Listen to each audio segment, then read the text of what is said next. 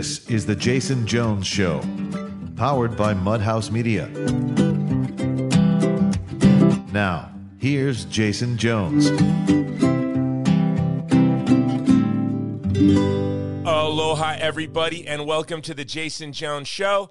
I am your host, Jason Jones, and uh, today we have a special emergency podcast episode. The great John Zmirak, uh, senior editor over there at the stream, called me and he said, You need to have me on. And I want to discuss my new article. And I, I read the article out loud to my wife, and she said, Okay, I give in. We can become Muslim. I don't know why my wife always, I read the Quran. I have a lot of Muslim friends. She always assumes I want to become Muslim. And before I bring John in, by the way, this episode is being brought to you by My Pillow, which has a special on Giza Dream sheets right now, two for one.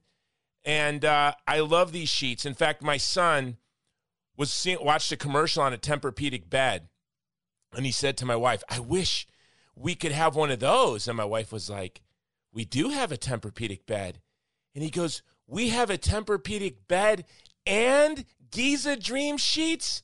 That's amazing. And it is quite an amazing way to live. You can live that way too by going to mypillow.com, click on the radio listener square, use the code Jones, and you get two for one. Okay, I'm going to bring in the great John Zmirak. By the way, everywhere I go, all over the world, people used to say, Do you know, you know Eduardo Verastegui? You know Jim Caviezel? Now they're like, you're friends with John Zmirak? The guy's blowing up. All right, here we go. John, welcome to the show. But before you come in, I have a special song. Okay, we're going to welcome you in with this song, this beautiful song here. You think we're sinful. You fight against our rights. You say we all lead lives you can't respect. But you're just frightened. You think that we'll corrupt your kids if our agenda goes unchecked. Honey, just this once, you're correct. We'll convert your children. Happen bit by bit, quietly and subtly, and you will barely notice it. You can keep Is that enough, John? Or should we keep going? Warn about San Francisco. I'm sorry, I can't hear the music, so uh, you'll have to tell me what it is. The Oh. magic of technology. Oh, okay. So it was that song in your article, We Will Convert Oh. Your Children. Oh, I was hoping it was something wholesome by the dead by the dead Kennedys, but um, yeah. Okay, yeah. So let's talk about this. I All want right. to talk about this, especially within the the, the church. Okay? Okay. Now that little choir, I I, I have nicknamed Yeah, I didn't set it up. So let's tell people what they were just listening to. Okay, that is the San Francisco Regis- Registered Sex Offenders Chorus. I'm sorry, I'm sorry. Their official name is the San Francisco Gay Men's Chorus. However, when they put out this video about corrupting our kids in- into sodomy, um, some helpful people on 4chan or 8chan did research and they found out that the San Francisco Gay Men's Chorus is full, just stuffed to the brim with registered sex offenders. And in fact, one of the main people singing in that little video, one of the lead singers, has been convicted of crimes against underage boys. So when they say they're coming for your kids, they mean it. They mean they're driving around in a, win- a white van with tinted windows stuffed with candy and video games to pick up your kids and molest them. Now, to make this even more perfect, if there's one group of people more stuff with sex offenders than the San Francisco Gay Men's Chorus, Oh, it is go. the Jesuits. Here we go. It is the Jesuits. It's comments It like the- that, John Zmirak, that wins you so much people's love. Okay, you're right, though. Let me repeat it. If there's one organization more stuffed full of pedophiles than the San Francisco Gay Men's Chorus, it is the Society of Jesus. They have one of the worst track records on abusing kids and covering up for abusers. Cardinal Cupich got a bunch of Jesuit perverts and put them on campus at a local Catholic college. I think it was Gonzaga when he was bishop up in Washington, uh, and didn't tell the students. So you had pedophiles living the, in a in a university residence uh, on on the down low. The Jesuits are pedo central. Okay. And James Martin is And look, first of all, by Well, the way, John, I want to say this before we go. At the end of the show, I have an integralist, a nice guy actually, Jerry Alderman or Aldermat, sent a, a message to me, uh, but it was really directed at you. So, uh, Jerry, if you're All right, we'll talk about that we'll later, talk at the end of the show. But, topic. but I know, but I, I um, but I, I do. Oh, I just, I lost. What were you saying? I just lost my thought. Okay, go. Oh, Yeah, okay. I'm talking about the Jesuits as pedo central. Oh yeah, I wanted Well- to say this, James Martin, Okay. and I'll let you go. But James Martin's books, for although you said in your article, people want to be nice. We shouldn't say these things. God doesn't need our lies. James Martin's books are literally instruments of um, that that that pedophiles can use to uh, to lure in young boys with same sex attraction. That's right. what the, right. I'm getting to Father okay, Martin. Okay. I'm getting to Father Martin. The, okay, again, San Francisco registered pedophile, registered sex offenders chorus, singing about molesting your kids. They actually took the video down after it was exposed how many of them are pedophiles. Uh, do you know who is hosting the San Francisco Gay Men's Chorus for a jubilee in two weeks uh, with the Whiffenpoofs of Yale University, where I'm ashamed to say I went? The Jesuit parish of St. Ignatius Church in downtown San Francisco. So, okay, let's let's go through this again. San Francisco Gay Men's Chorus does a video that they're coming for your kids featuring pedophiles. It's full of sex offenders. Who is welcoming them to stand on a Catholic altar and sing is the Jesuit parish in San Francisco. And this is under the supposedly sound Archbishop Cordileone. Yeah, un- This is one of the best bishops in America, supposedly. And this is happening in his diocese. And today, I got an email someone sent me Pope Francis's letter commending the work of Father James Martin, who is promoting same sex marriage, encourages men to kiss each other at the kiss of peace, French kissing men right before the Eucharist. This, my friends, is the spirit of Antichrist out in the open. And this is the worst papal heresy in the history of the church. We have a few we had a few things in the early church, Honorius and Vigilius, who made ambiguous statements about obscure trinitarian doctrines. We had a pope in the Renaissance, Pope John the 22nd, who speculated that when we die, our souls sleep until the general resurrection. The very next pope uh, the cardinals locked him up, by the way, and the next pope issued what we now consider an ex-Catholic condemnation of, of John the 22nd statement.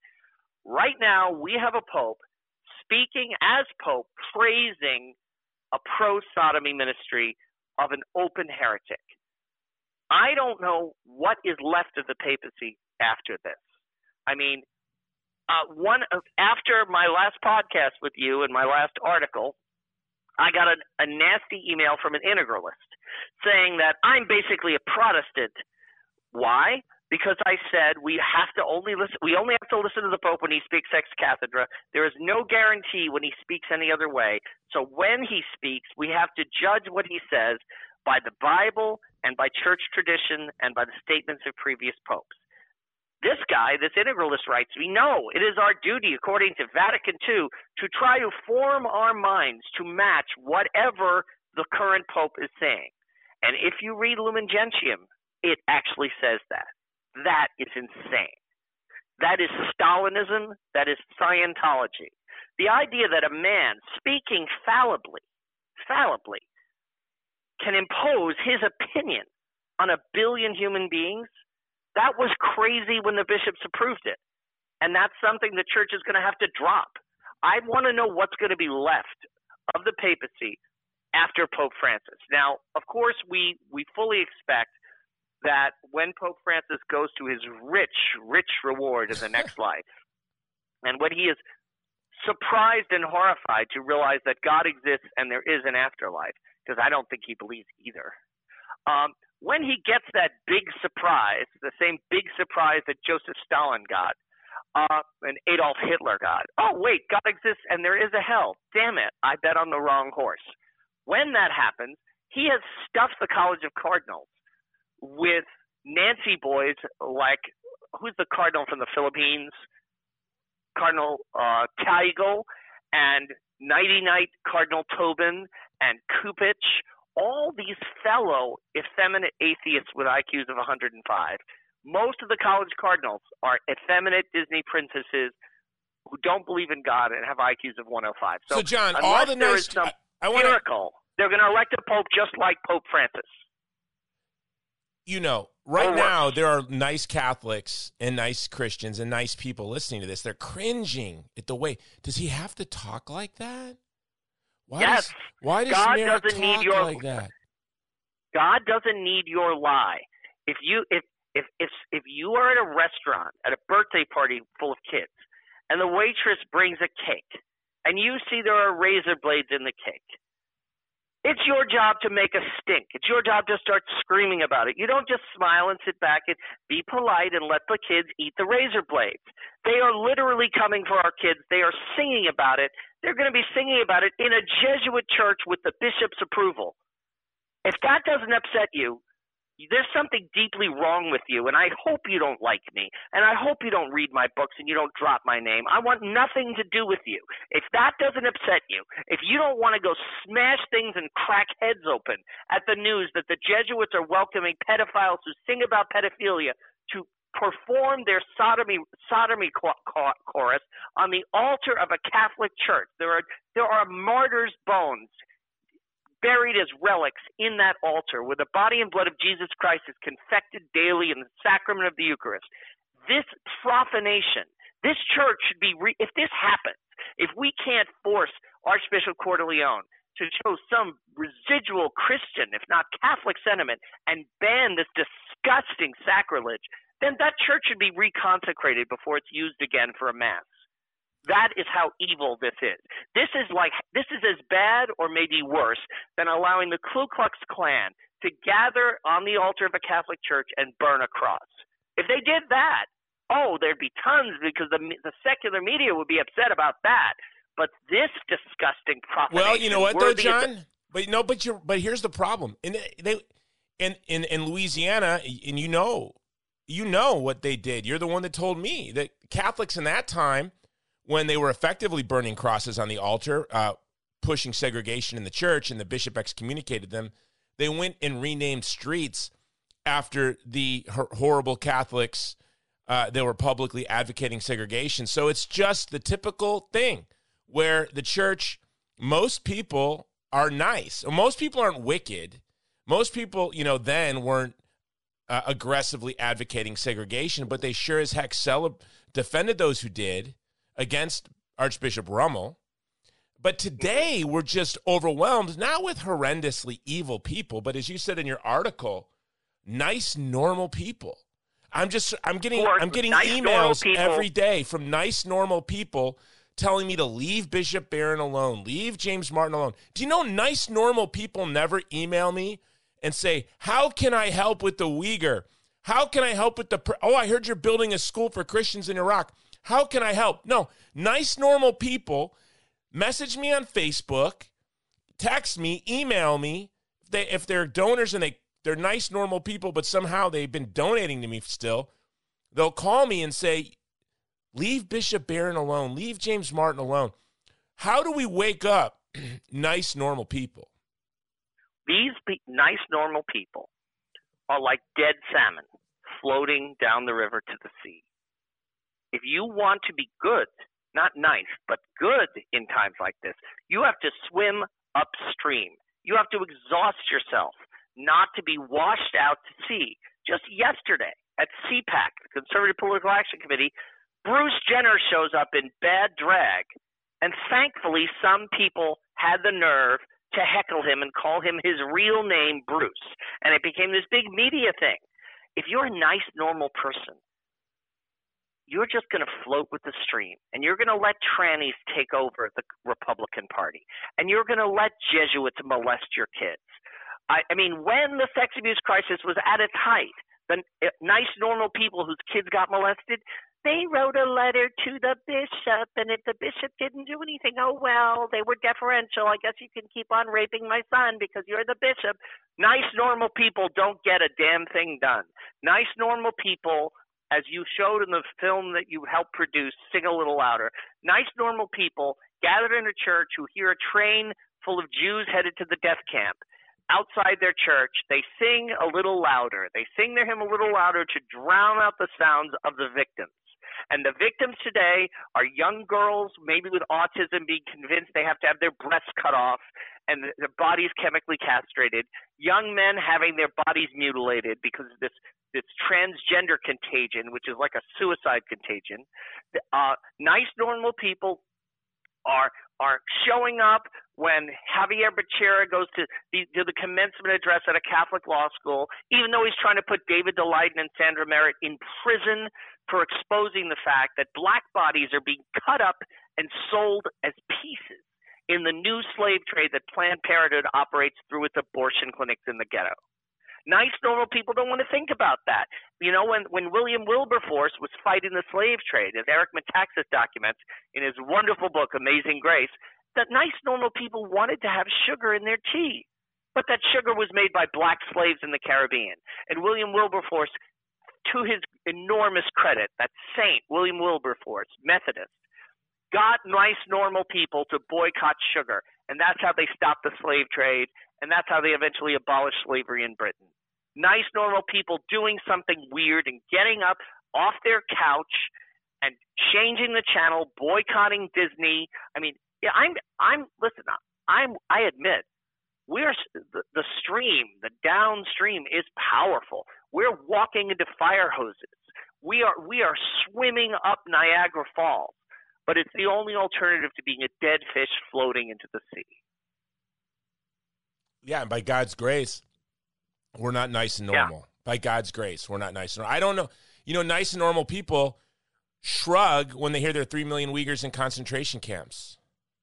That's right. You know, I spoke at nice a Jesuit high school several years yeah. ago, and my speech was on abortion and on the plight of the Uyghur and, I'm, and, the, and, and the Yazidi. And the Jesuit principal wrote me a, an email afterwards about my use of pronouns did not address anything in my speech, but said that I had. No, he did. He said I asked the kids to stand up to fight abortion, which was offensive. I asked them if they could promise never to have an abortion stand up. Oh my gosh, I traumatized the children with that question, and I use gender pronouns. Good. And I use gender pronouns. I hope children need to be traumatized because right now they are living in a horror movie. And you know, when you ever watch those stupid horror movies, the teenagers walking into the forest and they have no idea that there's a guy with a chainsaw waiting for them, and they don't find out till it's too late. And there's always one character trying to warn them. And they always go, Oh, you're such a buzzkill. Shut up. There's no serial killer with a chainsaw here. We're that character. We are the buzzkill character saying, maybe we shouldn't just drink vodka and have sex in the woods when there's a serial killer with a chainsaw. Oh, don't worry. Oh, come on. You're such a nerd. And unfortunately, that character always dies by Act Three of the movie. Well, you know, the black character dies. The black yeah. character dies in the first act, yeah. and the nerd character dies in Act Three. well, you know, John, I so, had this. I had been meditating on the story of Yeonmi Park, the North Korean young woman who escaped was sec- was forced into the sex industry. Her father was murdered. She ran across the Gobi Desert and she makes it to Columbia University, where, as you, I think you saw two weeks ago, she came out and made a video and said that a woke ideology is crazier than what they have in North Korea. And she tells the story of some woke, affluent, um, white kid who began to cry in her face because she misgendered him and his gender was they I, or his pronoun was they i don't even understand i don't understand this and he began to cry and said to her something to the effect of, You'll never know what it's like to be a marginalized person. Um, then wow. I thought about this, John. So let me run this past you. This is what I thought about. I, I wanted to really kind of understand where this young person was coming from. And I realized that all this woman suffered was for the first 13 of her years tyranny and extreme poverty. That's all she suffered. Then she fled across a desert, almost dying, and her father died. Then she was a sex slave with the despair, the loneliness, and the alienation and the fear and despair that prop- that I have to imagine goes along with being a, a young teenage girl in the sex industry, right? Then she comes to a new country. All this, that's all she experienced. What this poor boy experienced was being raised by an electronic box, um, never knowing what it's like to be hungry, not even for an hour and a half, and all of his sexual experiences, I have to imagine, in some way involved an electronic box, either staring into it alone or swiping right. And I thought, wow, this woman, Yeonmi Park, has experienced what countless human beings have experienced in the history of the human family war, famine, tyranny, being a refugee. But these woke zombie creatures that we have allowed to be manufactured even in our own families, there is something true in their belief that they are, have in some way been exceptionally violated. But we can't even tell them that to express empathy with them because their response would be like, yes, you're right. Because they can't see anyone else's suffering. Like he couldn't see how Yeonmi Park suffered. He can only experience and not articulate, but just kind of live and know that he has in some real way been wrong since the moment he fell out of the womb. You know, so how do we wake the, you know, how do we save these zombies? It's as if it's as if they invented a vaccine that prevents empathy. It prevents genuine empathy, and they've been putting that into kids for the last 30 years. You, these kids going to colleges that cost $60,000 a year, living in beautiful Gothic buildings, being served exquisite meals under 60 foot oak ceilings. I mean, I, I lived all this. I went to Yale and I was living like a 1920s aristocrat in buildings that had been built for them. Um, being taught Marxism now, I would. This was the 1980s when I went there, and I knew that Marxism was evil. I just pointed to the Berlin Wall. In a way, the collapse of the Soviet Union has taken away the obvious proof of how evil these ideas are. People pretend that China, well, they're not really Marxists. Well, no, in a sense, they're really Chinese Nazis. Steven Mosher, the courageous man who exposed the one child policy back in the 80s and got expelled from Stanford for doing so. Um, he in his book the bully of asia he explains that china now in china now marxism is almost a veneer. Really it's a fanatical nationalist militaristic corporate fascist state that is as racist on behalf of the han chinese as nazi germany ever was on behalf of the so-called aryans and that they are rebuilding their military faster than hitler did in the 1930s with one target the United States and its allies. And these people here, I, I, I wonder how much of this woke propaganda is being funded by China, trying to divide America and render it completely helpless, the way China was. Let's remember, China was a global power for thousands of years. Then, in the mid 19th century, it succumbed to the kind of division and chaos and internal self destruction that we are undergoing now. The Chinese remember the humiliation of the period from 1848 to like 1948. They re- they remember it vividly. You and I, we, Americans, we don't remember anything. People think it's somehow racist to be forced to study any period of history before the moment the universe winked into existence when they were born. But the Chinese have a long historical memory, and they know what it's like to be a divided and colonized, conquered country. And that's what they have in mind for us. Yeah. And all that we all that they need to do is make sure the night the more and more people just keep acting nice. And that yeah, it, nice Catholics people, keep their mouths shut. Yeah. Nice Catholics. Right. Uh, you know, this week alone, I was just overwhelmed with nice people messaging me that I am not nice to very powerful, influential people. And then when I insist I'm going to continue to not be nice, they all of a sudden are not so nice. That's the interesting part. They demand that we show thoughtless respect to perverts like James Martin that and heretics like heretic apostate atheists like Pope Francis. Yeah. I don't I I would bet a kidney that Pope Francis does not believe in God in any sense. Maybe a pantheist sense. Maybe, maybe Pope Francis is a pantheist. I, I doubt even that. I think I, I have more respect for Richard Dawkins' intellectual integrity than for Pope Francis. Well, you know, let's go to the Eucharist debate. It reveals that they don't believe, at the very least, they do not believe in the real presence in the Eucharist. A bishop Um, Robert Barron said that we, you know, he, had this article. We need to have, uh, if they're not going to be opposed to killing children after they're born, we have nothing to talk about on the Eucharist for pro, quote unquote pro choice politicians. What Bishop, all these nice Catholics wrote me and said, see, look at this powerful statement. I'm like, first of all, he just moved the line from fertilization, from biological beginning to birth. He just moved the line there with a sleight of hand. You didn't even realize. Yeah. And then he. right. Uh, yeah. Go Yeah. ahead. Go ahead. Inf- infanticide is no longer even a red line. But you know what would be a red line? You know what would be if somebody wanted to accept fewer refugees or fewer immigrants. That will get you excommunicated. That got Laura Ingraham banned from speaking at a pro-life event. That got uh, Tom Tancredo banned from speaking at Providence College in Rhode Island because they didn't agree with the USCCB on its immigration policy, which is basically please get somebody in here, some warm bodies to fill the pews because everybody's leaving. And by everybody, I mean 40% of, ba- of people raised Catholic in America leave the church and never come back, according to Pew Research, the most reputable public research firm in America. 40%. And guess what? The immigrants are leaving too. Not even 50% of Hispanics in America identify as Catholic anymore. So our bishops are stealing sheep from Latin America and then starving them to death.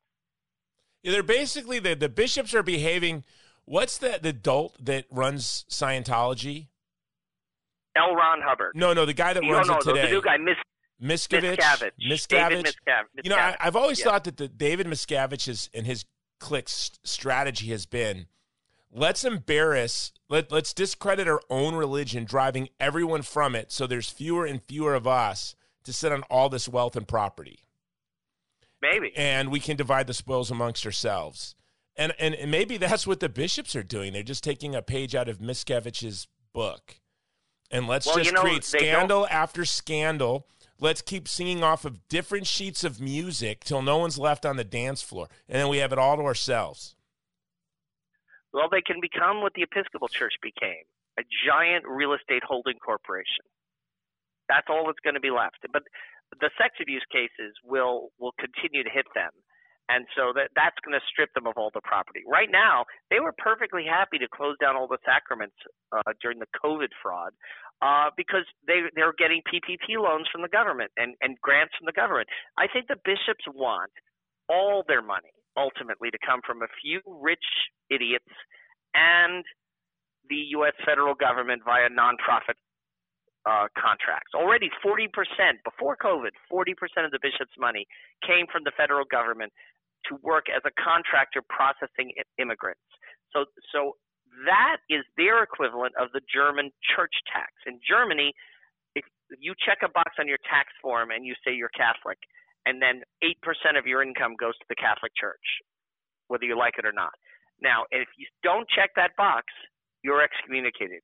You can run a chain of abortion clinics, you're not excommunicated. But if you don't check that box that sends the money to the bishops, you're excommunicated. Um, they, they don't want to have to worry about what we think.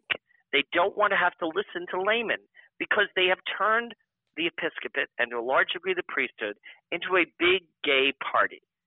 Be, being a bishop in America is something that an, the dumbest, gayest member of an Irish American family decides to do. He doesn't have the talent for Broadway. He doesn't have the brains to work for the Democratic National Committee. So he goes to bishop school so he can someday live in a palace like the Disney princess he always secretly knew that he was. So, John, you just hit the nail on the head. Um, why immigration and all these quote unquote social welfare programs are the new non negotiables for the bishops.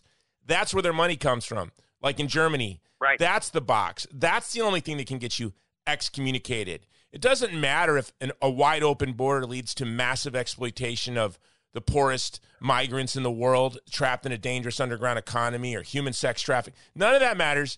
It's really just about our money. Our money. You know, when Right. I wrote that white paper several years ago on a plan to eliminate strategic nuclear weapons, nuclear weapons designed to kill civilians, uh, that seems to me pretty much a non negotiable Catholic teaching that the left could get on board. You know, there was no interest from the left. None. None. Eh, You know, and, and for those of you who are listening, what is he talking about? Tactical nuclear weapons are small nuclear weapons designed for aircraft carriers Battlefield. or, or battle, yeah, Uh, armored division coming across a plane. Uh, strategic nuclear weapons are meant to destroy cities. So my proposal was uh, the nuclear nations sign an agreement to abolish all strategic nuclear weapons. As John, you made clear to me, and, and when we were working on our book, you gave me a lot of books to read that strategic bombing actually slows down success in war anyways. Why should we suffer the horrible public you know damage to our public image as a nation having bombs that can wipe cities off the earth? I went to a lot of left quote unquote seamless garment social justice groups and like two groups were interested from the left no but no but if, if you go to them it's all about money from the federal government going directly to them those are the only not them again it's the preferential option for me and uh Right. and uh, my bottom line So I, as a Catholic, I mean, I can't imagine ever having faith in the papacy again. If it's possible for one pope to teach heresy, as Pope Francis is teaching heresy, then it's possible that everything his predecessor says were heresy too. It's all up for grabs. Everything that wasn't defined as ex cathedra or at an ecumenical council, it's up for grabs. So you and I, Jason, now have to vet everything the Vatican says against what previous popes and councils have said. So we're essentially stuck with the same kind of private judgment that Protestants have. And this, the, le- the, ch- the left inside the church has done this. They have succeeded. They have turned the papacy into a paper tiger. And there's no going back unless a future po- council declares why that are Pope so many integralists invalidly time? elected. They would agree with you on all of this.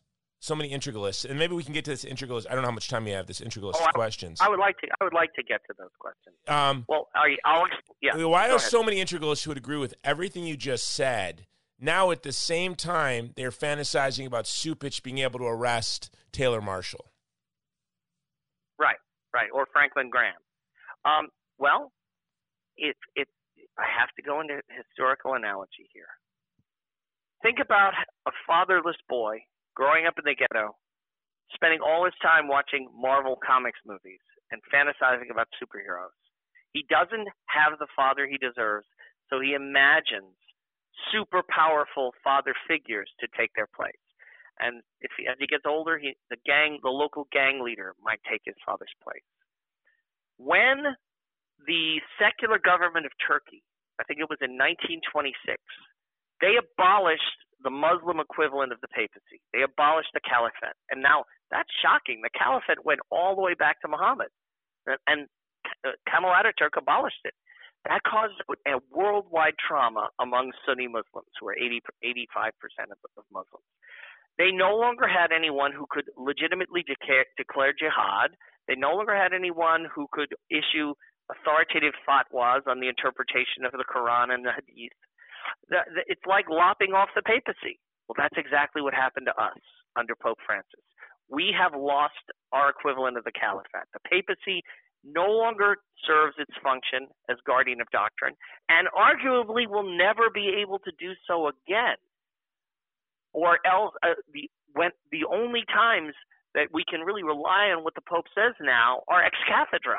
So unless we get a future conservative Pope, uh, and I don't see how one will be elected in our lifetimes, uh, but let's say some wonderful miracle happens. Yeah, the Holy Spirit. hit- The Holy Spirit. yeah. Well, I said I can't see how, right? Yeah, right. A meteorite hits the papal conclave and kills all Pope Francis's cardinals, but there are a few good African bishops who are still in the Dakar- Dakar airport trying to fly to Rome. So you have, oh wow, okay, all the all the gay bishops are dead, um, but we have five or six cardinals, old Hungarians, old Africans, and they elect Father Altman or Father Father Rutler Hey, Jesus. Okay. Well, he won't have the authority that Pius XII did in a people's mind because Pope Francis will have discredited the papacy except at an ex cathedra level. So if we ever get a Catholic Pope again, he's going to have to declare everything ex cathedra in order for it to have any authority at all. Because just the Pope saying something means nothing. because Pope Francis said we have to have open borders, said we have to take the dead baby vaccine, said James Martin was admirable for promoting same-sex marriage, said the death penalty was wrong, always wrong. So he's con- contradicting the covenant of Noah. Um, the, the left has permanently crippled the papacy. Now, I guess God never intended us to give the Pope's statements this much deference, clearly, or he wouldn't have allowed a monstrosity like Pope Francis. So Pope Francis may, in a sense, be like the Assyrians, a, a, a chastisement that God sent us because we were making too much out of papal authority, and he was going to prove it to us by having a pope this sinister, stupid, and heretical. Do you know there's a guy, I'm not going to say his name, but he's a, a very wealthy man who supports the papal, used to support the papal foundation, which I think you have to do a million dollars a year just to the pope. And this was a very generous guy giving a million dollars a year to the papacy, to the pope.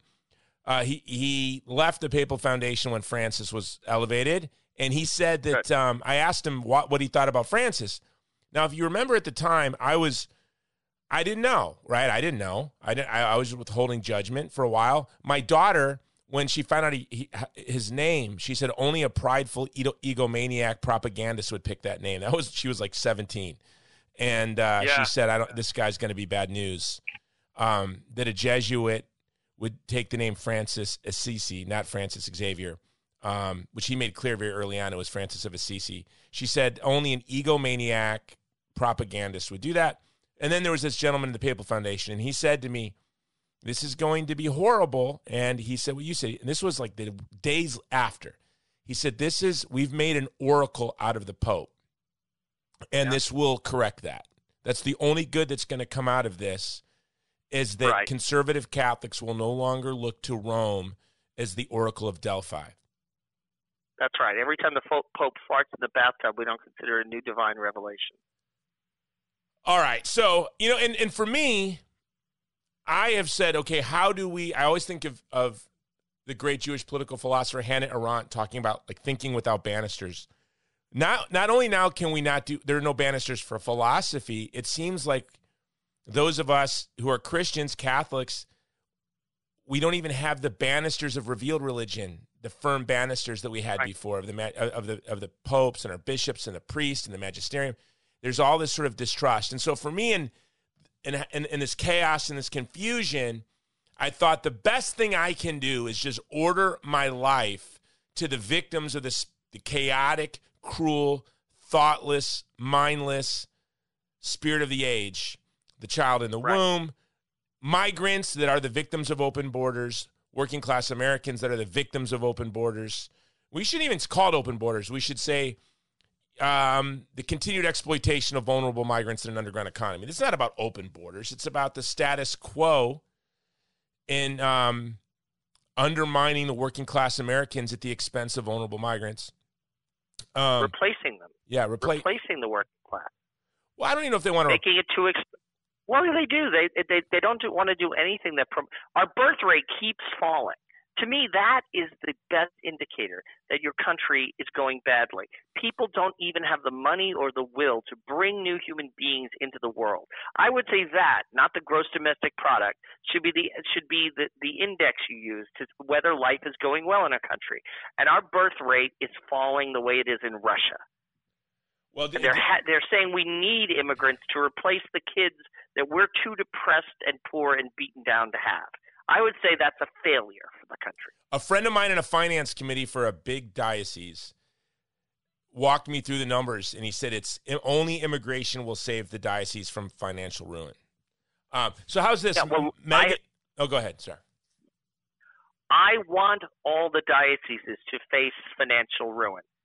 I want wealthy Catholic laymen to buy up the beautiful old churches that are irreplaceable and make them landmarks, and then let the rest of the dead skin of legacy Catholicism die off. You cut off the gangrenous limb because right now the priesthood is full of low IQ, lazy gay guys who knew it would be a very comfortable lifestyle. The only way the priesthood and then the bishop, the episcopacy gets fixed is if being a priest is painful and sacrificial, and being a bishop is even worse. And that's how things were in the 19th century. St. John Neumann, who came here from, I think, Bohemia, and, and was the first it was the first man canonized in America. He ran around. His life as a bishop was kind of like your life as an activist constantly trying to raise funds, constantly trying to do difficult things, constantly running in towards the burning building. I, John Neumann, when there was a, a, a yellow fever epidemic, he went to the city and served the sick. The same with Saint, Saint Xavier Seelos, who, who uh, blessed Xavier Seelos in New Orleans. He died because when there was a yellow fever epidemic, he didn't close the church the way they did for COVID. He was there serving the sick. He made the churches into hospitals. While the church is basically a gay museum of architecture, it deserves to be bankrupted. It does, these schools, these fake Catholic colleges should be cut off. I don't think we should have a single Catholic college in America. We can't do it. The ones that are not heretical are turning integralist. Stop the pretense. Colleges, the college model is already being exposed as bankrupt. But since the 1960s, when our colleges said at the Land O'Lakes conference, these heads of colleges gathered with the bishops and said, you know, we're, there's only one reason we're not as prestigious as Harvard and Yale. It's because Orthodox Catholic bishops control what happens at the colleges, and that's preventing us from being as prestigious as the WASPy colleges that have been totally secularized. And the bishop said, Oh, prestige, secular prestige, assimilation into WASP society, that's what we're all about. Here, here are the keys. Turn the colleges into, you know, theme parks of the of Catholic nostalgia, which is what they are now, except for the few that are churning out integralists who are basically the Muslim Brotherhood for Catholics. Yeah. Well, well, okay. I'm, I'm trying to listen as you talk, as because my whole goal with the show, and you called for the show, but and when I read the article, I'm like, my goal is to wake up at least one nice Catholic. So if I'm a nice Catholic and I'm listening, there's no doubt, John, what you're saying is true. That um, a lot of priests are lazy guys with same sex attraction that are not very spirited or bright. And I have empathy for young men who in the 60s, struggling with same sex attraction, thought the priesthood would be a great way to live a holy life, and then discovered life is long and it's hard and there were challenges. I have empathy for them. Um, but do we have to say all the truths out loud? do we have to say every truth? Why yes. do you feel it's necessary? And I, I agree, it is necessary. But I'm just trying to think I like think a nice people, Catholic. Why, why? You know who nice Catholics should be hanging around with? You know who Catholics should be hanging around with? Conservative evangelicals. Anyone who is against the spirit of the age, anyone who is swimming upstream, that's your fellow Christian anyone who's fighting against the LGBT agenda, anyone who's fighting against wokeness and critical race theory, those are your brethren. C.S. Lewis said he thought ecumenism would be accomplished by the catacombs.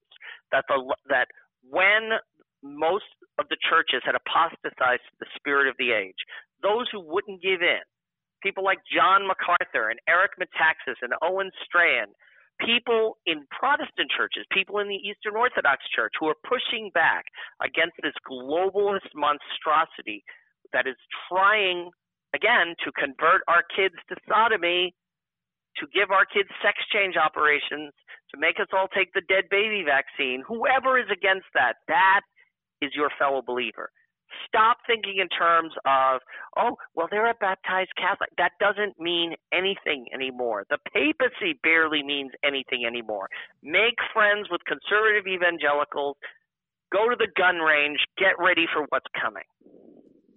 All right, now, now can we switch to integralism and address this guy's questions? Yes, you said you you said for the first time you got intelligent, honest questions from an integralist. I would love to hear them. That's that's honestly true. I, I I get a lot of folks, even friends, close friends, who are tempted to integralism, which I I'm I've never even you were tempted to it. I've never even been tempted. I'm tempted uh, to nihilism. I'm tempted to um, you know. G- retreating to being a Randian or something, but I'm, I've never been. I'll never be attempted to integralism. Okay, But th- I never get respectful answers, especially when it's about Zmirak. Well, no, Zmirak this, Zmirak that.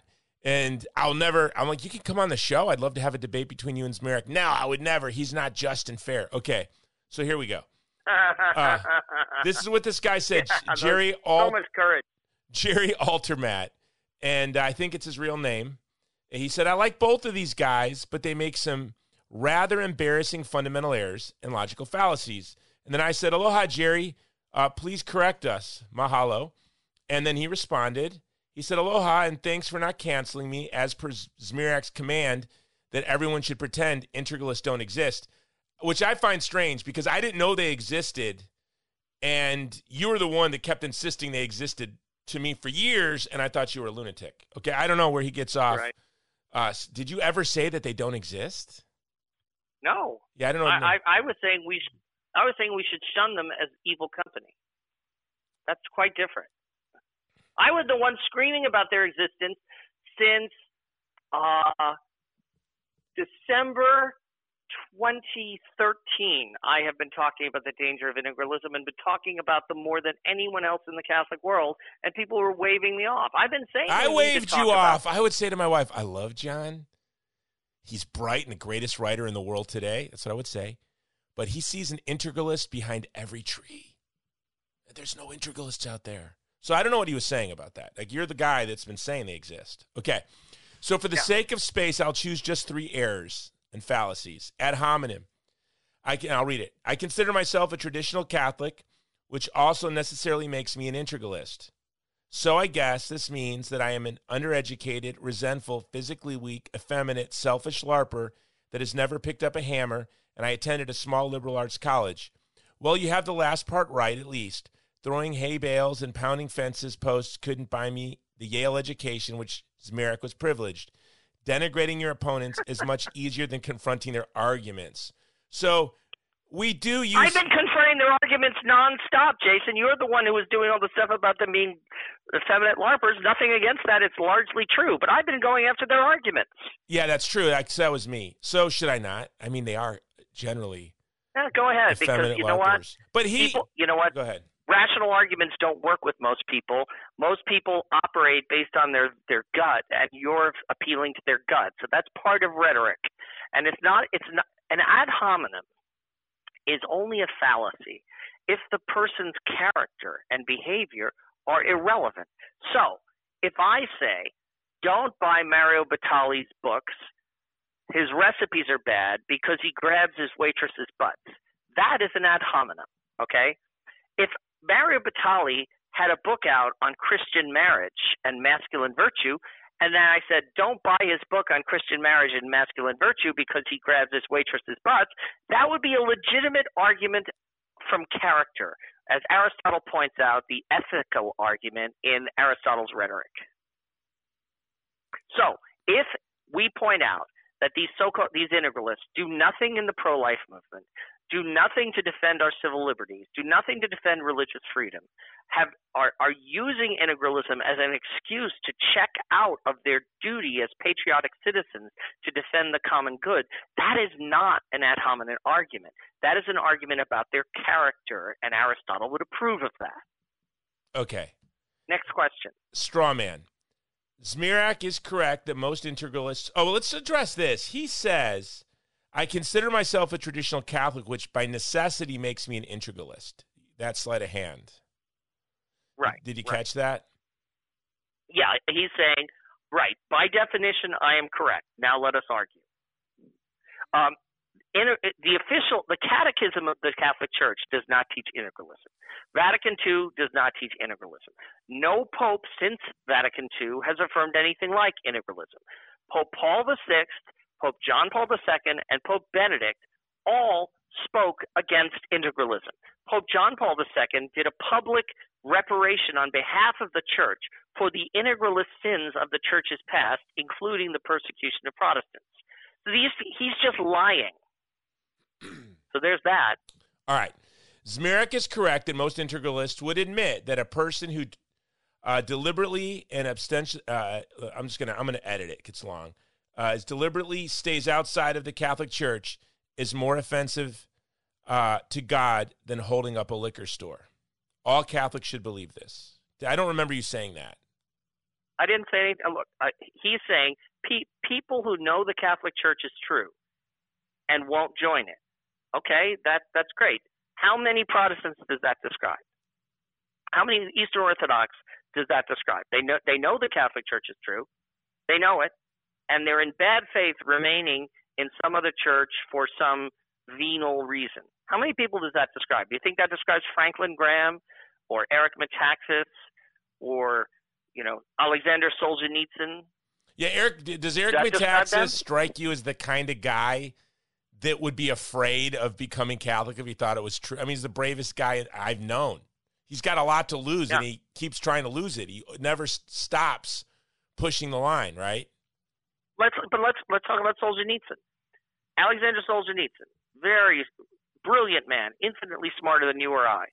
Clearly knew how to read documents, knew how to study history. He he knew the Catholic Church was true and became stayed Russian Orthodox out of malice, right? So again, this guy's presenting a straw man. I never said that Martin Luther or John Calvin were heroes. I don't know. I think they were sincerely mistaken and they were following their mistaken consciences. I don't know how God's going to judge them. I just know that they should not have been burned at the stake for following their consciences, even if they were mistaken. That's all I've said. I don't want the government persecuting Protestants and taking their children away from them, which is what the integralists want. And I will make that, I want to repeat that. The integralists all believe that the local Catholic bishop has the right to take away the children of any bapt- any baptized children. In theory, he has the right to take them away and raise them as Catholic, the way Pius IX took Edgardo Mortara from his Jewish parents. They all defend that action by Pius IX. So that proves they know how to follow log- an argument with logical consequences. If the local bishop should have the right to use force to close Protestant churches, to censor Protestant speech, to to force attendance at Catholic churches, and to prevent the practice of Protestantism, he should also be able to rescue these little kids baptized into the Catholic Church from their heretical parents who are going to raise them in schism and heresy. So, next question. Okay, well, he goes on, he kind of follows up there and he says, Where Zmirak errors is when he says that, quote, presumably, a word he uses frequently to plant words in integralist mouths. This means that they should also agree that these people should be arrested. I don't know anyone who considers himself an integralist that believes this. Well, when they say, okay, when in their smarmy, uh, dishonest book, Right and Just, Scott Hahn and Brandon McGinley, they both say that offenses against the dignity of God, that is the practice of false religion, that is anything but Catholic worship, are a greater offense against the common good than violent crime, and that the state must be able to prevent it. What does that mean? What do those fancy, those airy fairy words mean?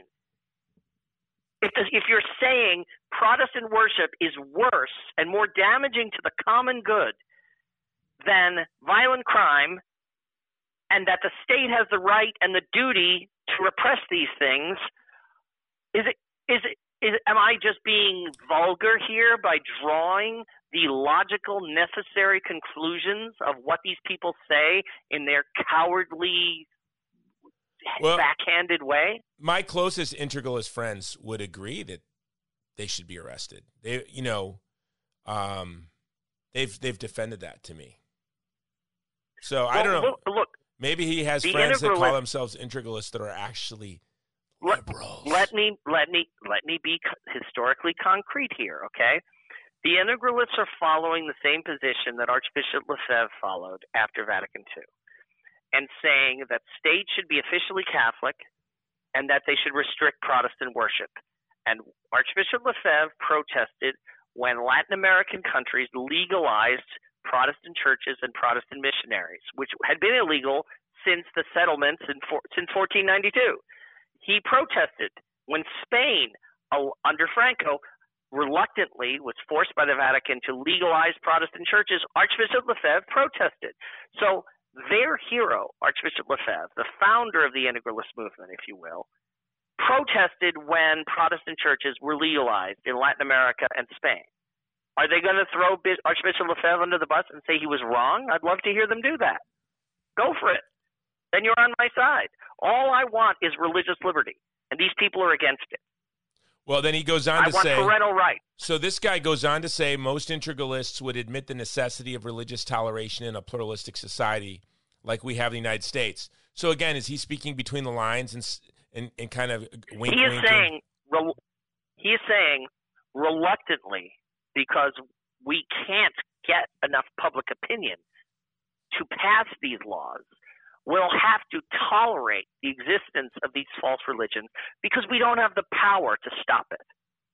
It's kind of like Thomas Aquinas and, and Augustine who said, well, we probably have to let prostitution be legal because it'd be too hard to wipe it out. So that what he's saying is we can't get away with this, so shut up. It's irrelevant. We can't even get away with it. Of course, when we can get away with it, we should. And now I'll quote one of their heroes, Thomas Pink, a theologian who wrote, who wrote it first things, said that Vatican II does not license religious freedom. Despite what the document, Dignitatis Humanae, says, all Vatican II says is that the secular state should not use force. The government should not use force, but the bishop can. In other words, Thomas Pink is saying that the church should have its own police force, and not the state, but the church should arrest Protestants. So the bishop can have his own church police, and he can go arrest the Protestants, not the state. That's what Thomas Pink, the leading integralist thinker, says Vatican II means. Do you think that's what Vatican II's decree on religious liberty means that? Did John Paul II think that? Did Pope No. Benedict think that? No. This is a crank position to open up a loophole, to turn this resounding affirmation of religious liberty that Vatican II made, to turn it into Shiite style taqiyya. That's where you say something but it means the opposite, but you're allowed to lie because it benefits Islam. So the Shiites teach that. They're turning Vatican II into taqiyya on behalf of Catholic Sharia. All right. Well, and, and, and he continues. Absolutely none of the integralists I know. What's scary is I think this guy is from like North Dakota or something. That he knows more than one. it just bothers me. Also, like there's like there's a group of them out there wherever this guy lives. It's it's it's frightening. Also, absolutely none of the integralists I know would hold that a non-Catholic should be coerced into faith. The claim that these unspoken positions infallibly proceed from the integralist argument is utter nonsense. Well, read what they say. If they agree with us on religious freedom, then what are they why are they bothering to organize a movement?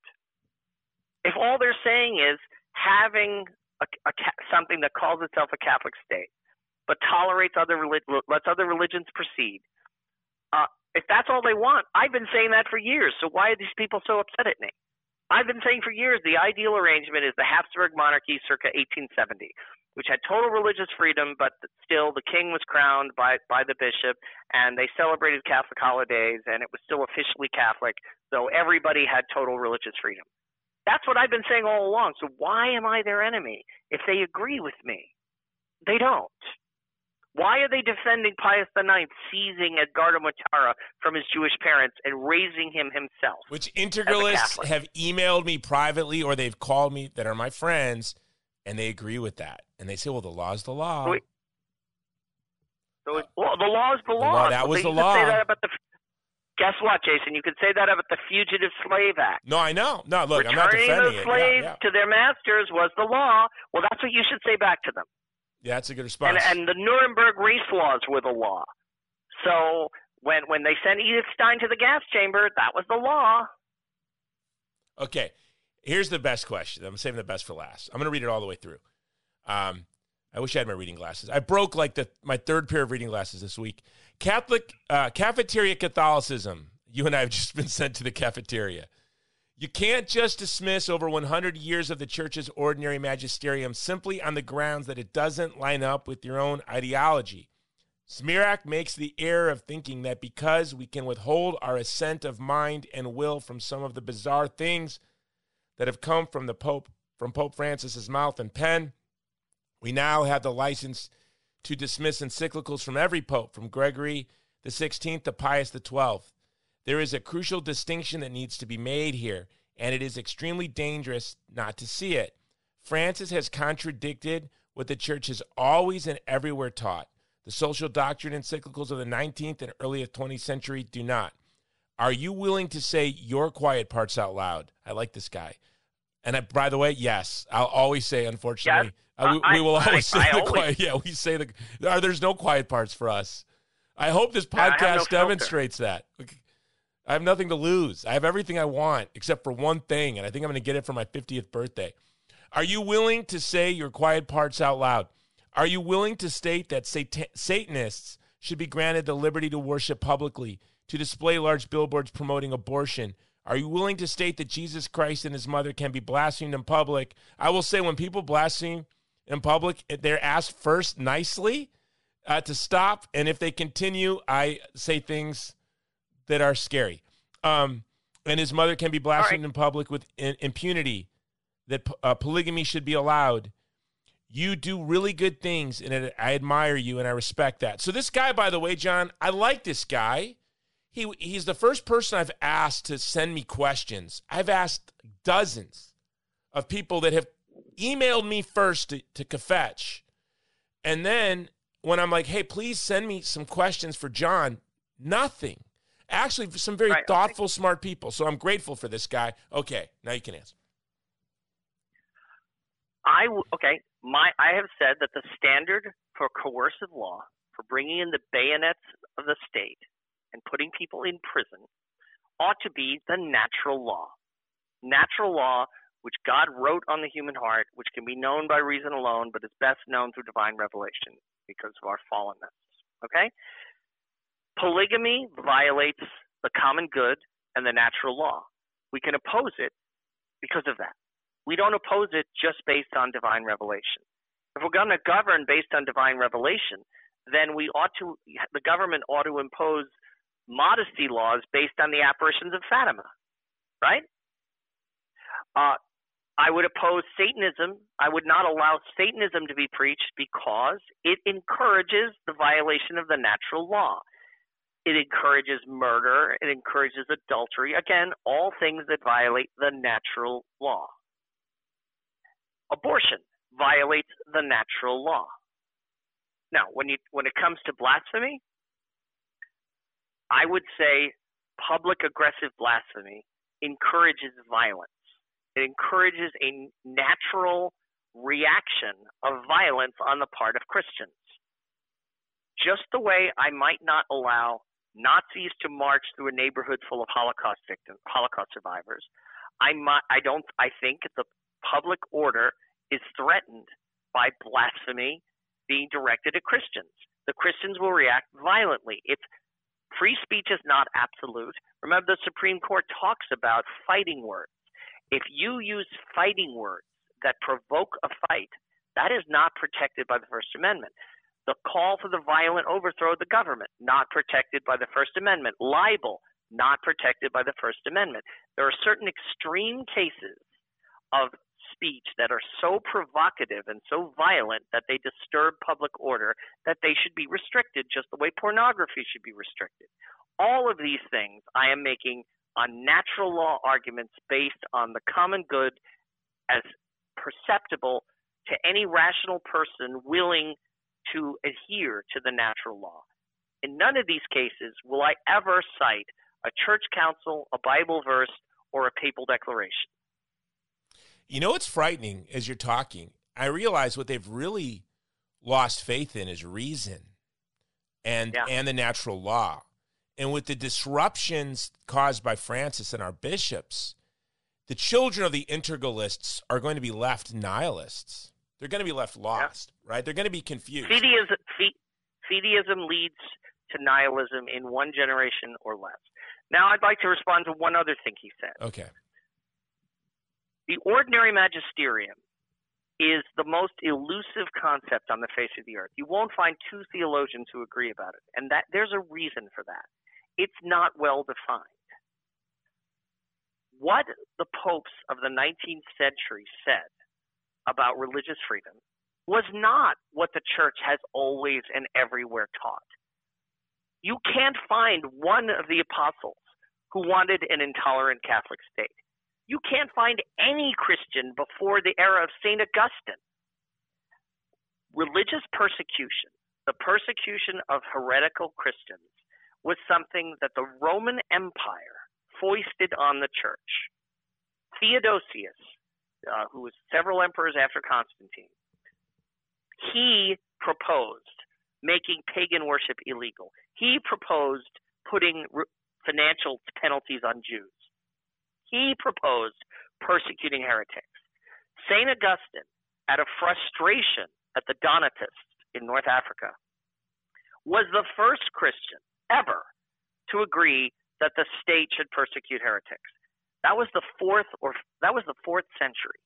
Religious persecution, the church using the state to persecute fellow Christians, is a third century innovation. It's not in the New Testament. Jesus said, if you preach to people and they don't listen, shake the dust off your feet. He did not say call the police and have the heretics punished. The early church only ever asked for liberty. Read Tertullian, read Lactantius. So I'm saying because the church did not always and everywhere teach this. In fact, there is so little support for religious persecution in the New Testament that in the Middle Ages, when the popes were justifying the Inquisition, they had to look to the Old Testament. They had to say that the popes have inherited the mantle of Moses and that they can persecute heretics the way Moses was licensed to persecute witches. What a, a tenuous argument. Directly contrary to the spirit and letter of the New Testament. And so when Pope Gregory says one thing and Pope John Paul II says the opposite, and it's not an apostolic doctrine, then the magisterium has not been invoked. When popes disagree about things that you can't resolve by resort to scripture or infallible declarations, that's not an example of the ordinary magisterium. So if you read my article, The Myth of Catholic Social Teaching, which was published seven years ago, I'll put it um, in the uh, I, show notes. Yeah, I try to explain that the only way to make the ordinary magisterium coherent, to make it coherent, is to say that it functions by consensus. It's for something to be part of the ordinary magisterium, it must be traceable back to the apostles and never have been contradicted by any pope or council. Now, religious persecution, as one of the church's privileges, was contradicted by Vatican II, John Paul II, and Benedict XVI. So it is not part of the ordinary magisterium. So it, this question is irrelevant. Now, now, now, I have a question for you, and you might not want to answer it. And you might say, "Hey, it's been a long show. I want to go." But in a world where we have a bishop, his priests, and countless seminarians in the past month arrested by the CCP and sent off to be tortured and re-educated in a gulag somewhere, where Catholic laymen are being disappeared in Hong Kong, standing up to tyranny, where our co-religionists were being wiped off the face of the earth in Iraq and Syria. Uh, where religious persecution against Christians has never been. Uh, it's it you know in Africa it's it's startling, yet they're silent on all of this. And then let's move to here. Uh, our diocesan schools are if you if you go to a Catholic diocesan school, you're you're not Catholic now, guaranteed. Um, if you you know if you if you were, received a Catholic education from Jesuits, you're not Catholic now, whether you how about this? How not. about this? How about this? Virtually every Catholic college in the country, with the, the usual exceptions, is demanding you take the dead baby vaccine as a condition of not being expelled. How about that? Right. So you have that. Then you have like you talking about these 50% of immigrants from Mexico, Central and South America um, quickly become Protestants here. I have a friend. I first met her when she moved uh, to the United States from Iraq in the 90s. She was a devout Assyrian Christian. Um, Catholic. She uh, had a strong devotion to Mary. Now she's Baptist. Really unbelievable. Unbelievable. So well, because they don't want they don't want to go to churches where the pastor is gay and what's priest is communism. They are better off as Protestants. I'm going to say that. Mike Pence, Mike Pence was better off becoming a conservative evangelical than Tim Kaine, who I'll- kept on going to the pro, to the pro-abortion Jesuit parish. I'll disagree with you on this point. There was a great Okay. study done many, many years, uh, maybe about 15 years ago, that showed that within 18 months of leaving the Catholic Church for an, a born again evangelical experience, uh, and this was done by an evangelical group, um, what's his name, Barna, that Mm-hmm. they are out the door into no church at all. So Well, they have this. okay, then that's bad. I didn't know they that. have Maybe this they just can't 18 month they can't stand all the fellow- Yeah, they can't stand all the fellow, fellowshipping and the I think most and- Catholics are like, this is great. Not really. I'm trying to like it. Okay, so, um, but but this is my question actually. Knowing that, like, if you like my my obsession, and clearly, John, your passion to all those nice Catholics out there who don't like John Zmirak, obviously you love the church. You know more about the church than me and any nice Catholic I've ever met. You're relentless in writing to defend young Catholics from predators, uh, migrants who are Catholic from economic exploitation, Catholics in other countries who, who, who because of our foreign nine- policies, are being shattered, Right. shattering their regimes, exposing them to uh, uh, genocide. When hell was breaking loose in Syria, you wouldn't stay. Out. You were texting me, calling me, emailing me, working with people in uh, across the world to bring attention to the plight of our co-religionists in Syria. Where were the nice? Okay, I don't want to leave the nice Catholics aside. The integralists. I published nine. I published nine apologetics books. Yeah. Okay. So the integralists who are so concerned about the destiny of people's souls that they want the power of the state to coerce our faithfulness, where are they on all of these issues that are immediately in front of their face today? Why aren't they there? Right. And I think integralism replaces all that for them. They think, oh, if I adopt this really hardcore position and I attend this really traditional liturgy, I'm doing my part. I'm building a civilization of love and order. And so I don't have to do all that stuff. I remember back in the early 90s, I kind of let myself off. Uh, after being involved with Operation Rescue, I kind of took a five year vacation from doing pro life stuff and just promoted Latin masses. I thought, oh, this will do it. this this ultimately will build the civilization that will get rid of all these evils. It was just a it was just a it was just an escape route. It was just a way to not be involved in difficult, unpleasant work. It's a lot nicer to to just go to a Latin mass and go to the coffee hour and tra- trade anti-Semitic pamphlets than it is to have to like do sidewalk counseling outside an abortion clinic where literal demons are howling in your ear. I don't know if you remember this. It was about six years ago. We were raising money for. I was raising money for a project in Iraq.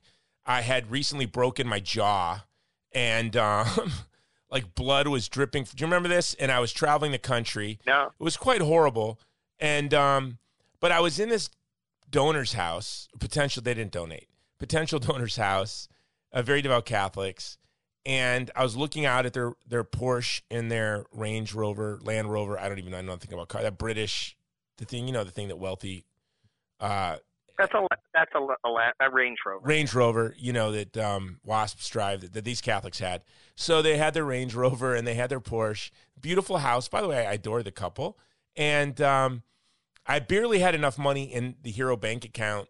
Um, we were just funding all these projects, and I barely had enough money for gas and, and those cheap hotels to go from donor house to don- donor to you know city to city to meet with donors. And as I was looking out at their beautiful house and I was pitching them on this project and literally I needed just I needed money for we needed money just to keep the show on the road. And they didn't go for the big pitch and I said, "Well, could you make a donation of any size?" And she goes, "You know, I would, Jason, but I just have faith in knowing." And she showed me this prayer card that I say this prayer every day and just saying this prayer once and I say it every day, but just saying it once brings more fruit than all of your busybody work, all of your traveling, and all of your. Here I am, like literally, um, have a, a jaw that I, was broken, traveling the country in You know what this pain. is like? You know, this is as if in the gospel, Mary, who just sat at Jesus' feet while Martha did the work, this is as if Mary were throwing peanuts at Martha and mocking her. That's what was bizarre. I thank God for those experiences. Like I was literally almost in tears as I was driving out because I was in pain.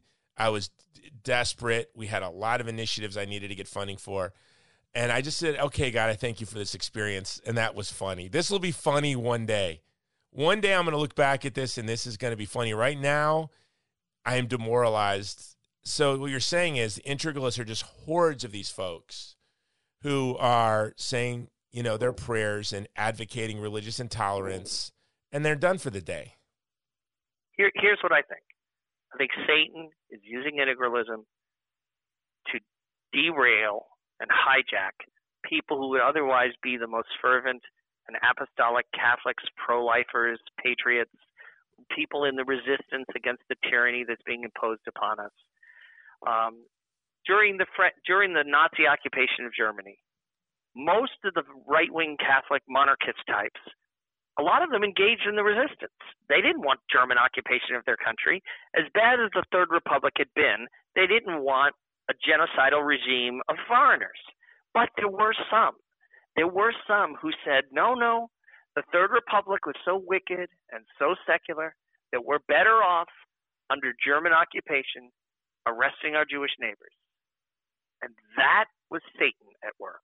And I think Satan Lagrange, right? There were work. there were Catholics that integralists look up today, look up to today that fit that description that who said that Petain was the legitimate government of France yeah. and he should not be part of the resistance. These people, some of them may be sincere, some of them I think are psychologically traumatized by the collapse of the papacy, the collapse of the episcopacy, the virtual collapse of the visible church. The visible church is fading into invisibility before our very eyes. And that's traumatic. So I think some of them for that. Uh, they're looking to Scott Hahn and, and the way a fatherless boy in the ghetto might look to Iron Man. But uh, Iron Man isn't real, and integralism isn't true, and you're wasting your time. Get busy, do something. All right, John. I think that's a great place to end. And I like how you ended it there because right there now, finally, I saw a real glimpse at your passion for integralism. It's it's that they're chasing away. It's it's it's sedating the folks that we would have to our left and our right. That's right.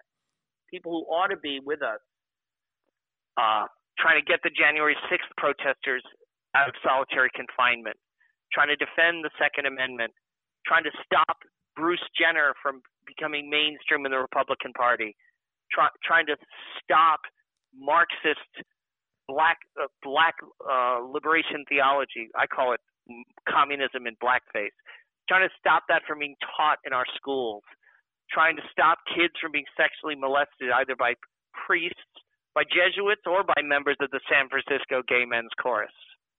You know what I'm doing right now behind the scenes? I'm trying to stop that concert of pedophiles at that Jesuit parish in San Francisco. I'm trying to make that public sufficient so that we can avoid this blasphemy. I'm not imagining that pr- the Protestant church down the road from me is a blasphemy and fantasizing about using the police to stop it. I'm trying to stop the profanation of a Catholic altar by a bunch of pedophiles. Why don't you get busy and join me, people? Yeah, and by the way, uh, four years ago when they were fantasizing about uh, the Catholic Caliphate, you were working behind the scenes to get our policy changed to protect Christians in Syria, and it worked. Yeah, we and did I, actually stop a genocide of Christians by Al Qaeda jihadists in northern Syria. We got Trump to protect, to, to push back against Turkey, which wanted to unleash jihadists on the Christians of northeastern Syria. That's what I try to do.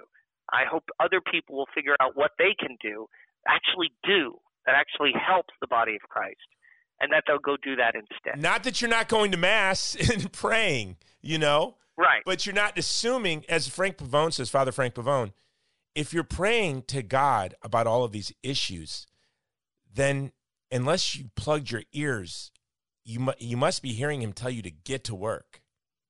Right. Right. right. Obviously. All right, John. Anything else you want to conclude with before I, I, I wrap this up? Well, please keep reading me at the stream. My current article is called Will the Remaining Decent Americans Drown in Denial? And it's illustrated with a picture of the Gadarene swine galloping into the sea. And that's what the show is really about. After uh, reading that article, I uh, and, and you wanted to come on here and talk about this. I wanted to wake up nice Christians. I just don't think I almost have no hope in waking up the nice people. Well, if if Jesuits singing about raping kids doesn't wake them up, then I think they're actually in a coma. All right. On that note, John. And with that, I'd like to. Close. All right. right, God all right. bless. Later, Jason. brother. Talk God bless. Aloha. All right, guys. Now I want to wrap it up with this because this is as I'm listening to John talk. This is what I'm thinking about. First of all, this uh, choir. If the people I am most concerned with, with this LGBTQ ideology nonsense in the Catholic Church, is how disrupting it is to faithful Catholics who have same sex attraction. How, by forcing a, a war on the settled teaching of the church, which, by the way, as John makes clear, one doesn't need re- revealed religion to understand that sex is ordered for procreation and that care of life created. Um, so we don't even need to appeal to our faith to know that sex is for creating life and marriage is for caring for the life you've created through the marital act. Um, so by creating, uh, by continuing to push this culture war, it is pushing young people that feel they have same sex attraction or all these other uh, attractions that I don't know what they're talking about. I'm confused. It's bizarre to me. Um, and it's alienating them from their church and from God. Also, I, I don't think there is any doubt that James Martin is involved in a massive grooming operation, period. Period. And uh, I don't understand why nice Catholics are not offended by this, or is it that you are just afraid of being uh, uh, uh, sent to, uh, you know, Leper Island, that you become a social outcast, a pariah, whatever. So what? Um, the temptation to integralism. I, I don't have any temptation to integralism. I have other temptations, not not, not that. Um, but to me, in this time where we're seeing the banisters that we hold as we're trying to walk out of the dark abyss, um, as they seem to be crumbling beneath our hands, and we don't know where to grasp, we don't know how to orient ourselves. How, how should we orient our direction? And I say it's just very simple.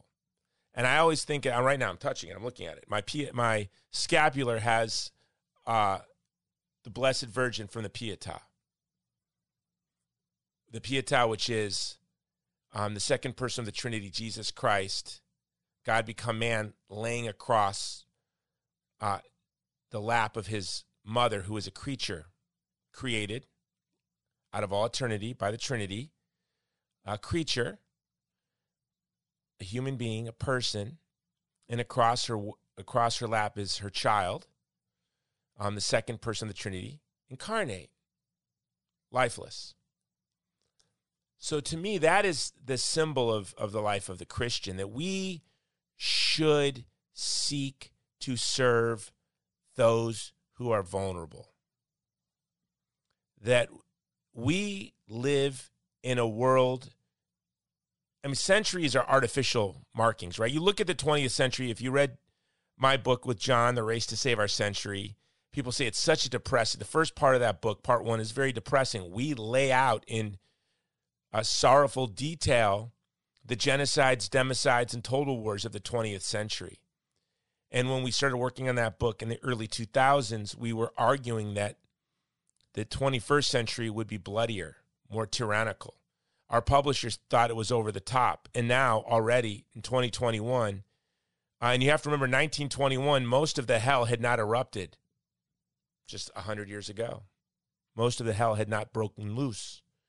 But now in 2021, we can look to the genocides that erupted across the Middle East, what's happening in Africa, what's happening in Israel and Palestine today. Today, uh, the war drums with Russia and the war drums with China, then the genocide, the ethnic cleansing of the Uyghur, the partnership of American corporations in this ethnic cleansing, and then one can look to IBM and American banks in the Holocaust.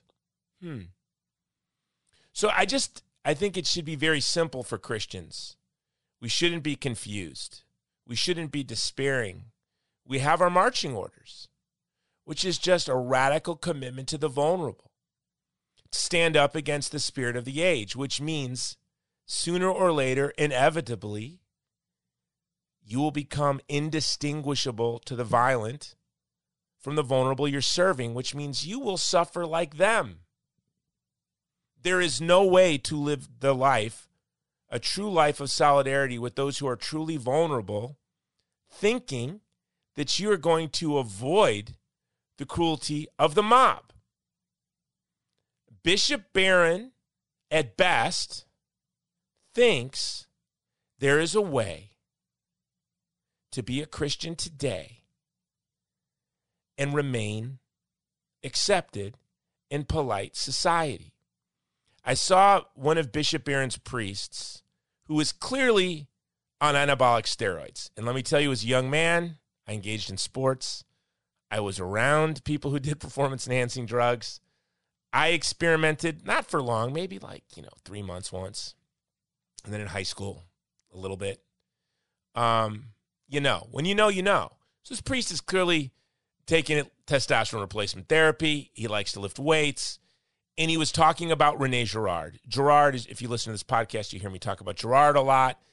And so, um, in his mimetic theory, Girard's mimetic theory. So to see a, a priest, bodybuilder priest, talk about Girard. that's funny. Talk about mimesis, right? It's comical.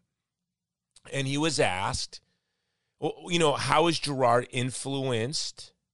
How is Girard influenced the Word on Fire ministry? And he, he kept going. It was like a fundraising pitch. He actually began by reading off a teleprompter for a, a panel on Zoom, which was to me utterly bizarre and Orwellian. Uh, so he's reading off a teleprompter, but then but then when he in the Q and A, he he said that you know we look the word on fire to present Bishop Barron as a model to be imitated.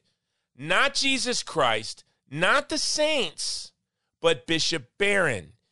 And so many nice Catholics love Bishop Barron. Why? Because he presents an acceptable model for polite society. Well, if you are modeling yourself after Bishop Barron, and someone sent me a, a, a, message this week that they're through with me because of my article on Bishop Barron. That he's such a bright guy. He's a dilettante. I'm a dilettante. I'm not gallivanting around taking silly photos of myself and posting them on the line, trying to present myself as always like, you know, deep in thought. Bishop, but if you think you're going to model yourself after Bishop Barron and be of any use to the truly vulnerable, you're you're nuts. Or that you're going to um, or that you're going to be successful in sharing the faith. Because I don't think it's attractive. It's attractive to Catholics who want to be safe Catholics. And I got an email from a Protestant this week too that said, Jason, I love your show. You know, your show is, is a very Catholic show. I guess it is. You know, I guess I don't know how I cannot make it a Catholic podcast today because there's so much trauma and trouble happening in and through the church that I just feel I, I wish there were other things I could be. Well, next week, well, next week, this week, the show's coming out. I'm recording it on a Sunday. It's Monday when you're listening to it. And I'm on my way to Washington, D.C. to do what is my real job, right? My real job is very simple. My mission statement is to defend the vulnerable from violence by inspiring solidarity with the vulnerable and promoting the inviolable dignity of the human person. That's my job. That's why I make movies, write articles, have, write books, give speeches. That's why I started this podcast. And as a young atheist, I was attracted to Catholicism. I was lost. as an atheist, I had, by the way, I had this mission as an atheist. Right? I actually founded my organization before I was a Christian, the Human Rights Education Relief Organization, with the same mission, same mission. But I was an atheist and I wanted to understand the source and nature of human dignity. And I looked to theodicy. I looked to reve- I looked to, to reason. Actually, I wanted to know the nature of God and the nature of man. I wanted to come to know the source of human dignity and if there's a God without appealing to revealed religion, any revealed religion, any revelation. I just wanted philosophy to know God and I wanted philosophy to know man. So I was kind of drifting from my, I was agnostic, I would say. I went from militant atheist to agnostic.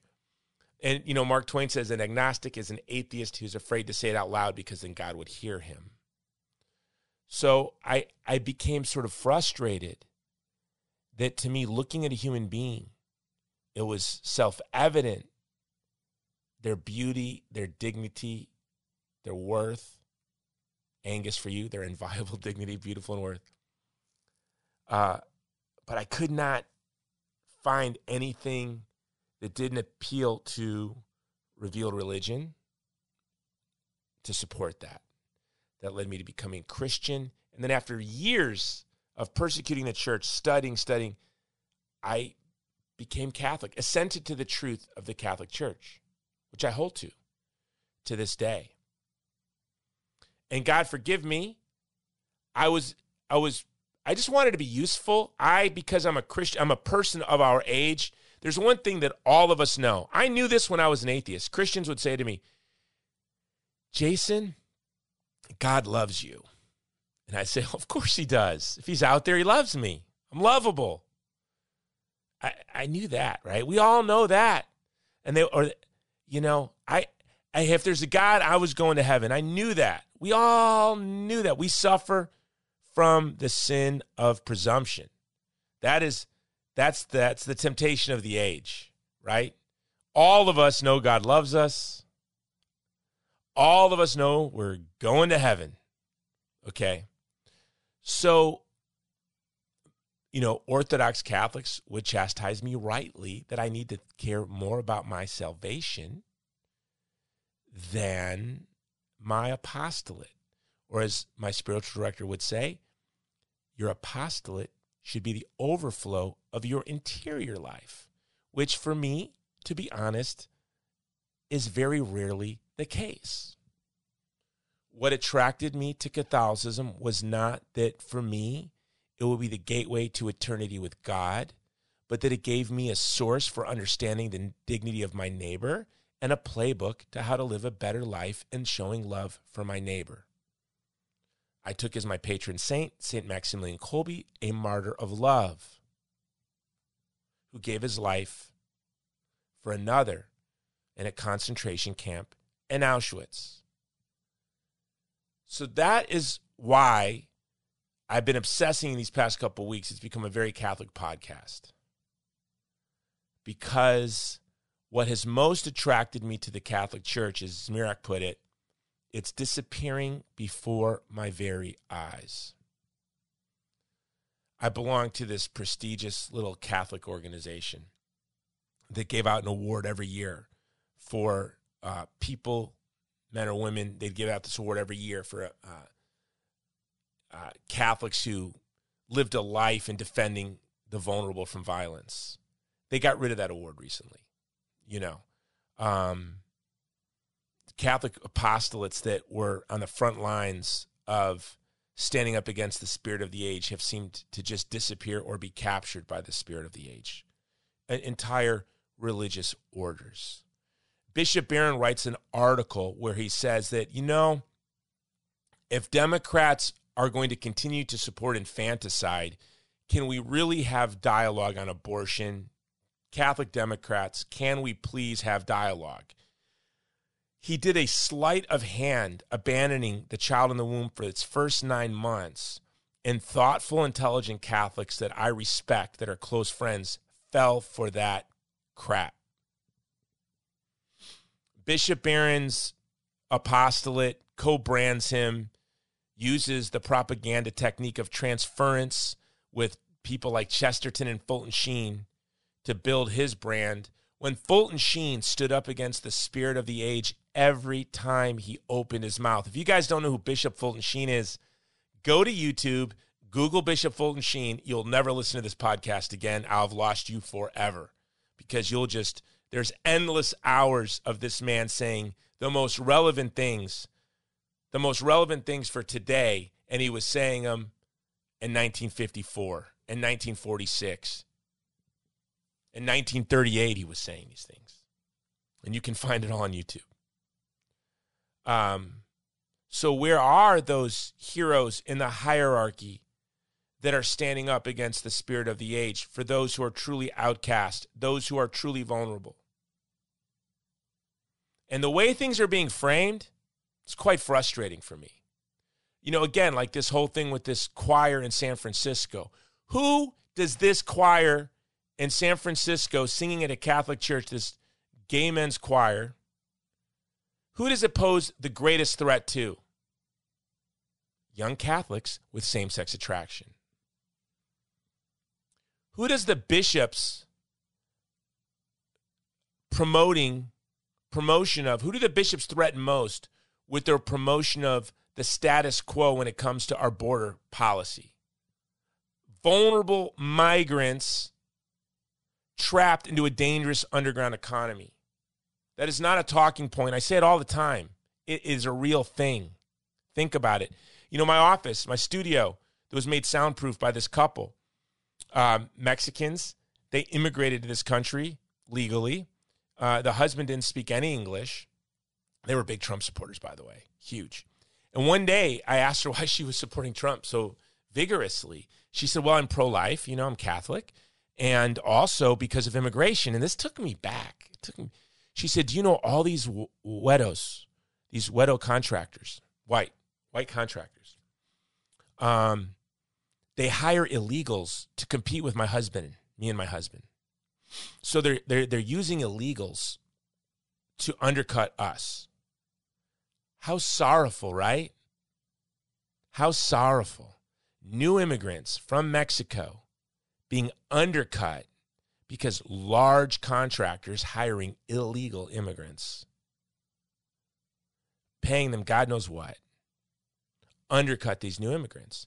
By the way, did a great job. I love my office. I hope I hope I have more things for them to come here and build.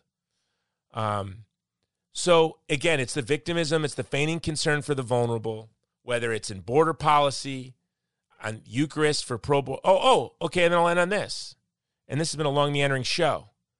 But when we're debating the Eucharist, communion, for those of you who aren't Catholic, and the reception of the Eucharist by politicians, Catholic politicians who publicly advocate the intentional destruction of the child in the womb, who do I worry about most?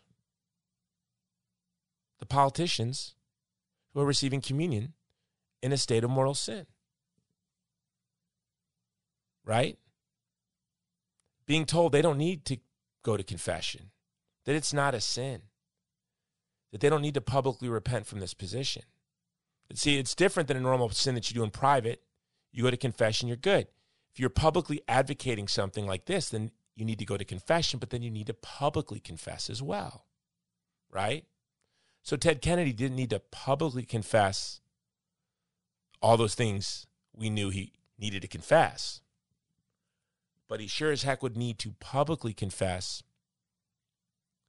his position on abortion, which, by the way, I shouldn't say it.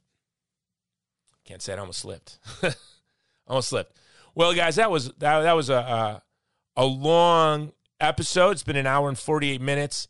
As a filmmaker, I always try to wrap up every. I don't know if you noticed this with my ADHD and dyslexia. It might seem like it's going all over the place, but I am quite conscious of the three act structure. And you know, in a film, you need to tie up all the loose ends. And we had a lot of uh, subplots in today's story integralism, the gay men's choir. And so I was, I was thinking, I got to tie up all these loose ends. How do we tie them all? I hope I did. I hope I put a little bow on it there. And again, I appreciate the messages and the comments. And uh, thanks to the gentleman who sent those questions for John Zmirak, and I hope you like the answers. And again, feel free to comment.